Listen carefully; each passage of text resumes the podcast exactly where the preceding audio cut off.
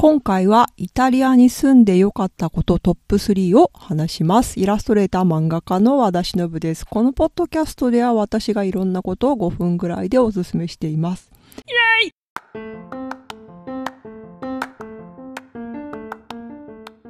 イタリアに住んでいてよかったことトップ3をトークテーマでいただいたので、この話をしたいと思います。若菜さんありがとうございます。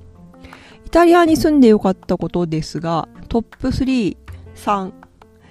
ご飯が美味しい。ご飯っていうかね、ジェラートとか、ジェラートとか、肉とか野菜とか、基本的に美味しいんですよ。パスタとか、ピッツァとか。なので、あの、すごく すごいあの、手をかけなくてもご飯が美味しいし、ヘルシーなので、まあ私市場の上に住んでるんですけど、こう野菜とか買ってて、なんか洗って、でもいいし、スーパーとかでパックに入ってるやつを買って洗ってでもいいし、洗わなくてもいいんだけど、カット野菜とかは、ほうれん草とかね。うん。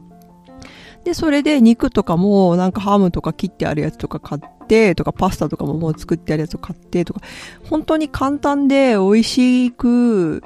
あの、食生活が潤っているので、そこはすごくいいです。あと、ジェラートね。ジェラート本当に美味しい。ジェラート、夏は昼ご飯はジェラートでいいと思います。うん。で、まあ、朝ごはんとかも適当だし、うん、です。ご飯が美味しいのがトップ3、3。続いて2番。人が優しい。えっと、これね、あの、子持ちと子持ちじゃないとで、すごく私、イタリアに愛対しての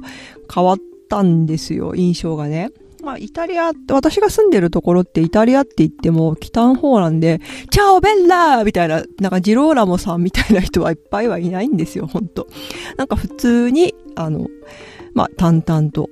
こう、愛想がいまあ、あいつは日本人よりはおしゃべりだけど、イタリア人の中ではそんなにおしゃべりじゃないし、まあそんななんかいつもみんながこう、ワイワイワイワイみたいな大声でみたいなところでは全然ないんですよね。だけど、子供がいるとすごくみんなね、親切。まあ、なんですよね。子供がいて、本当に嫌な思いをしたことがイタリアでは、あ、ミラノとかのなんか高級ブティック周りとかでは子供がガラスベタベタ触っただけで、ちょっとみたいなこと言われたことあるけど、まあそれ以外は基本的にイタリアでは子供がいるとすごく楽しいし、人が優しいと思います。そしてトップ1は、これは、イタリアに住んでるからかなのか、日本に住んでいないからなのか、ちょっとわからないんですけど、えっと、自分が、あの、いろんなことが、こう、オープンにできるようになったんですよね。まあ私イラストの仕事始めたのって35ぐらいで、ちゃんとね、お金になるようになったんだけど、で、そこまでって、まあ、20代、大学出てから、なんかやりたいことあるんだけど、やりたいっていうのは恥ずかしいし、みたいな。でもまあ、なんかっていう悶々とした時期を過ごしてて、で、それが、やっと30過ぎてから、ああ、もうこれは自分で決めてやるしかないんだってやってやるようになったんですよね。その時にイタリアって結構、なんか別にお金稼いでないからって自分がアーティストだったらアーティストだよっていう人とか、なんか私がやり、私はこれが好きだからっていう、なんていうか趣味をこう公言してる人がすごく多いんですよね。なんかこうだから、私はこれだからみたいなのが多くて、それに結構影響を受けたなと思います。なんか、あの、お母さんやらなきゃとか、ちゃんとした大人やらなきゃみたいなのがやっぱり自分の中にあって、で、それがいい意味でも悪い意味でもイタリアに来てから、なんかみんな自分の好きなことをやればいいんだな、みたいな。自分の好きなことやってんだな、みたいな感じになって、